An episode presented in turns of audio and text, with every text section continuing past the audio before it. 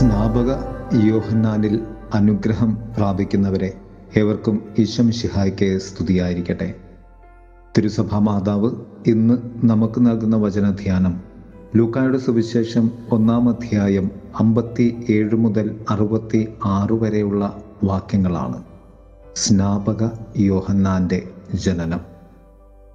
അഞ്ച് തലങ്ങളിലായി നമുക്ക് ഈ ധ്യാനത്തെ ക്രമപ്പെടുത്താം. ഒന്ന് കാരുണ്യം. എലിസബത്തിനോട് ദൈവം കാണിച്ച കാരുണ്യത്തിന് അയൽക്കാരും ബന്ധുക്കളും അവളോടൊത്ത് സന്തോഷിക്കുകയാണ്. ഒത്ത് സന്തോഷിക്കുവാനുള്ള ആഹ്വാനമാണ് ദൈവം നമുക്ക് നൽകുന്ന കാരുണ്യം. വന്ധ്യ ആയിരുന്നവളുടെ കുഞ്ഞിനെ നോക്കി ദൈവത്തിന് കാരുണ്യം നൽകുകയും സന്തോഷിക്കുകയും ചെയ്യുന്ന ജനം. രണ്ട് ബന്ധുത്വം. അവർ അവളോട് പറഞ്ഞു നിന്റെ ബന്ധുക്കളിൽ ആർക്കും ഈ പേര് ഇല്ലല്ലോ. ചെറിയ ഗോത്രത്തിൽ നിന്നും സർവ മാനവരാശിക്കും വേണ്ടി ജനിച്ച് വീണവനാണ് സ്നാപകൻ. അവനു നൽകിയ പേര് യോഹന്നാൻ. ഹീബ്രു പദമായ യഹോ ഹന്നാൻ എന്ന വാക്കിൽ നിന്നുമാണ് യോഹന്നാൻ കടന്നു വരുന്നത് ദൈവത്തിന്റെ കൃപ അല്ലെങ്കിൽ ദൈവകൃപയുള്ളവൻ എന്ന് അർത്ഥം.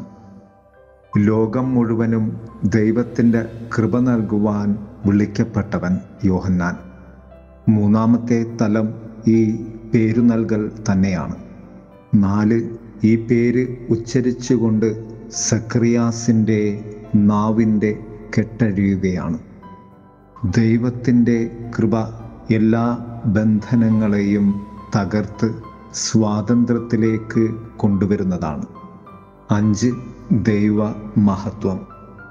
സംസാരശേഷി നഷ്ടപ്പെട്ടിരുന്ന സക്രിയാസ് യോഹന്നാൻ എന്ന പേരുച്ചരിച്ചുകൊണ്ട് സംസാരിച്ചു തുടങ്ങിയപ്പോൾ എല്ലാവരും ദൈവത്തിന് മഹത്വം നൽകി. പ്രിയമുള്ളവരെ നമുക്കും ദൈവത്തിന്റെ കാരുണ്യത്തിന് നന്ദി പറഞ്ഞ് സർവരുടെയും ബന്ധുത്വം പേറുന്ന സ്നാപക യോഹന്നാനോട് ചേർന്ന് സർവരെയും സ്വന്തമായി കണ്ട് നമ്മുടെ പേരിന്റെ മഹത്വത്തിനൊത്ത് നമ്മുടെ ജീവിതത്തിൽ ദൈവീക സ്വാതന്ത്ര്യത്തിലേക്ക് കടന്നു വന്ന് ദൈവത്തെ മഹത്വപ്പെടുത്താം. ഏവർക്കും നല്ല ഒരു ദിവസം ആശംസിക്കുന്നു. ആമേൻ. സ്നേഹ